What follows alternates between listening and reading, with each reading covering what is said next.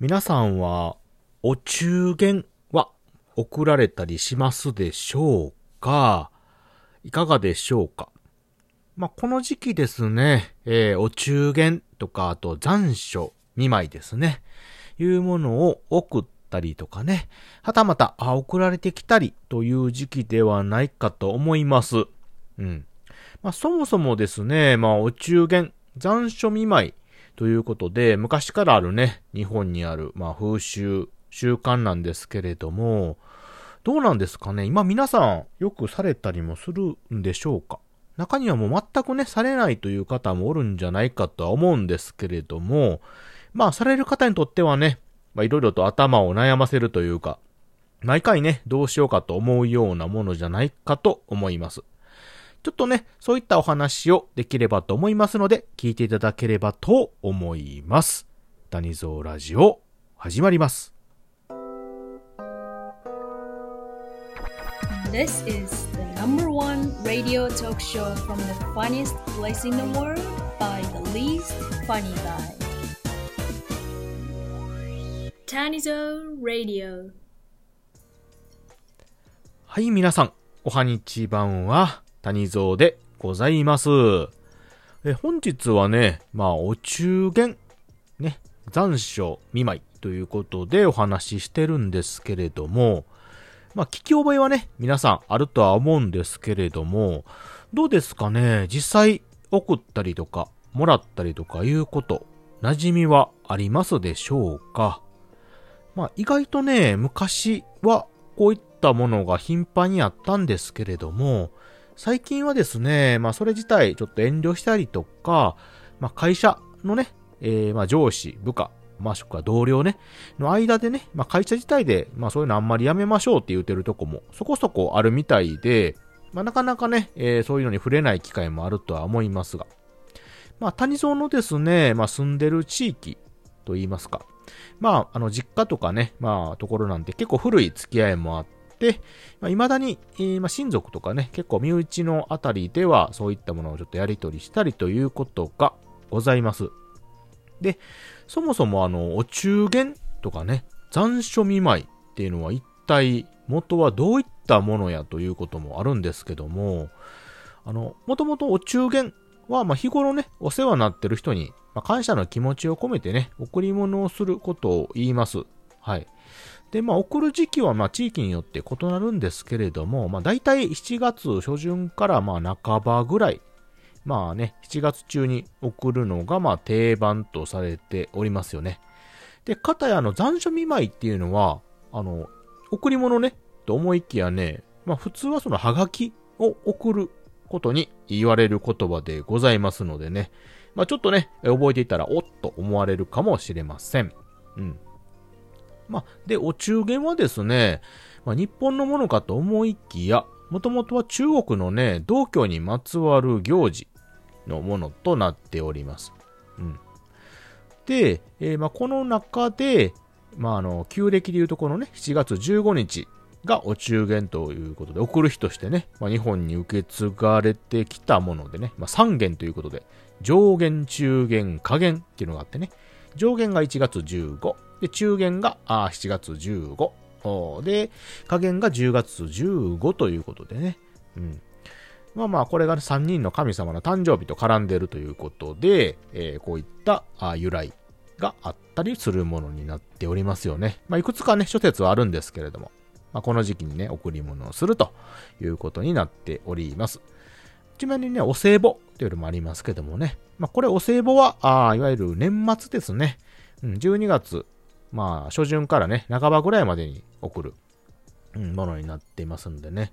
まあ、これも参考にということで。はい。でですね、ここで一番悩ましいのは、お中元送る際ね、どういったものを送るかということなんですけれど、これね、やっぱり送る際いろいろ悩まれる方おると思うんですよ。うん。まあ、送る先がね、まあ、こういうのが好みっていうのが分かっていれば、まあ、そういったものを送ればいいんですけれども、まあ、分からない時とかね、まあ、どういったものがいいのかなって結構頭悩ますんですよね。うん。皆さん逆にね、あの、もらって嬉しいものって一体どんなものですかね？うん。これもね、また好みあると思うんですけれども、私もね、結構いろいろ悩ますんですけど、すぐね、考えてよく出てくるって言ったら、やっぱりあの、お酒関係、ビールですよね。うん。まあ、贈り物の中でも結構定番のものかなと思います。ビールなんかね。あの、まあ、飲む方なんかは当然ね、まあ、好きやからすぐなくなるし、まあ、結構ね、大きめのもの送っても多分邪魔にはならない飲んじゃったりね、なくなるし、まあ飲まない方でも誰か来られたりとかね、した際にちょっと出したりとかいうのでね、保存効きますしね。まあ結構まあ、融通効くものかなと思います。うん。まあ、定番でもね、朝日スーパードライってやつね。あれが多分定番ではあるんですけども。うん。まあいろいろと種類もございますし。まあ飲まない方なんかは、あの、ジュース系のね、清涼飲料とか、ドリンク系のものなんかがまあ定番？野菜ジュースとかもありますよね。ああいうのもまあ邪魔にならないかなと。まあ飲んでしまったらね、なくなるものなんで。うん。まあいわゆる消耗品関係のものでは定番かなとちょっと思ったりもしておりますし。うん。はたまたよくあるのがあのゼリー系のものとかな。うん、シャーベットとかゼリーとかね。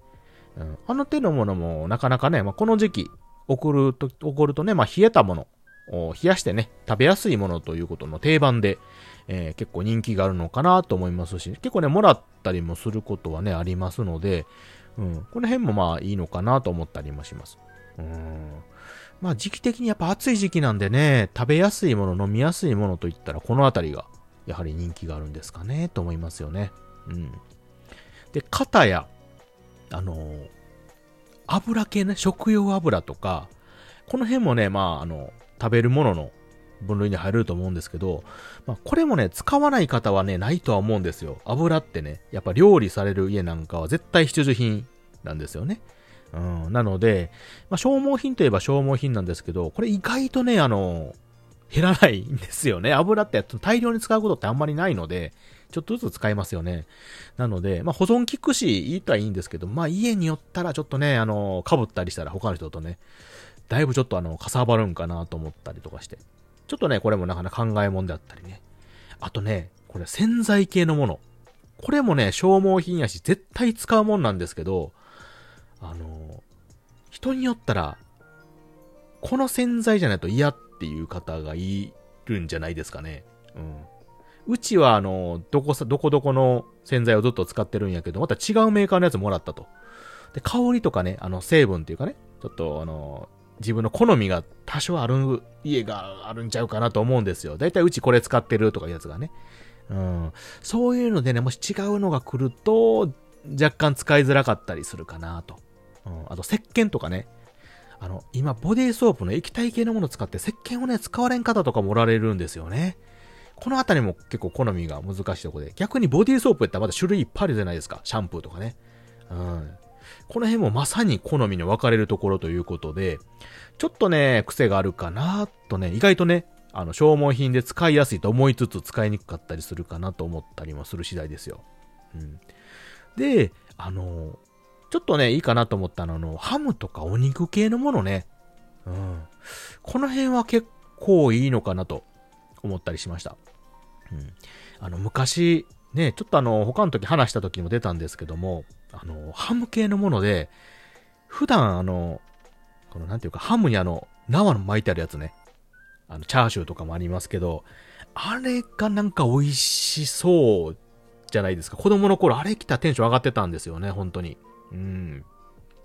それをね、ちょっと話、他の方してるのを聞いてもね、思い出しまして、ええー、いや、確かになと思って。で、ちょっと高級感もありますしね。うん、あの、値段相応のものであれば、まあ、あんまりかさばらないかなということで。うん。まあ、あの、嫌いな方もね、そんなおられないと思いますし、まあまあ、結構この辺は送っても嬉しいのかなと思ったり。うん。で、あと時期的にうなぎかっていうのもね、意外といいのかなと。うん。ちらっとね、私も見たんですけどもね。うん。まあそういったのも結構種類があるみたいで、まあ時期的にもなかなかね、値段的にもかさばらないということでおすすめかなと思ってるですね。次第でございますよ。うん。あとはフルーツ系のものとかね、旬のもの。であったりとか、あとはお菓子ですね。スイーツ系のもの。このあたりもあまり癖がないというかね、選ばないかなと思いますしね。うん。まあそう考えたらいろいろあるんですけれども、あの、うちの地元ではあの、そうめん。まあ時期的にね、すごいあの、食べやすいものかなと思うし、保存も効きますしね。うん、いいかなと。癖もないし。あの、イボの糸っていうね、ところが、うちのあの、兵庫県なんですけどね、うち。そこにはね、ありまして、まあ、これがね、結構定番で、あの、贈り物ではね、選ばれたりするようなものになっております。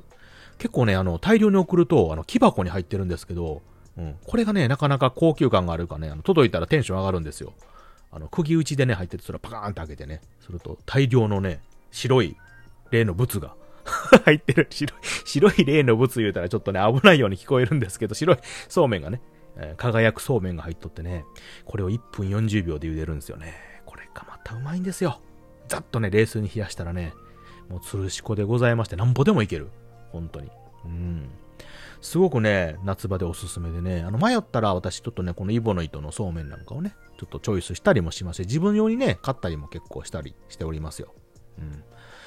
まあまあ、ということでね、まあこの時期、お中元の時期ですんでね、まあいろいろと頭悩ましたりすることもあるかもしれないんですけれども、まあもし送られる際はですね、まあ今言ったいろんなものがございますので、まあ自分がね、もらって嬉しいと思うものを送ると。うん。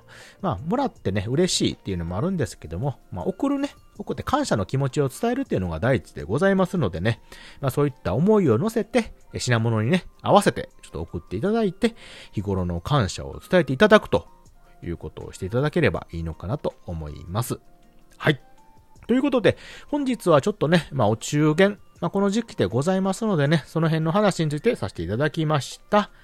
皆様もいろいろね、選んでみて、えー、送っていただければと思います。聞いていただいてありがとうございました。またね。バイバイ。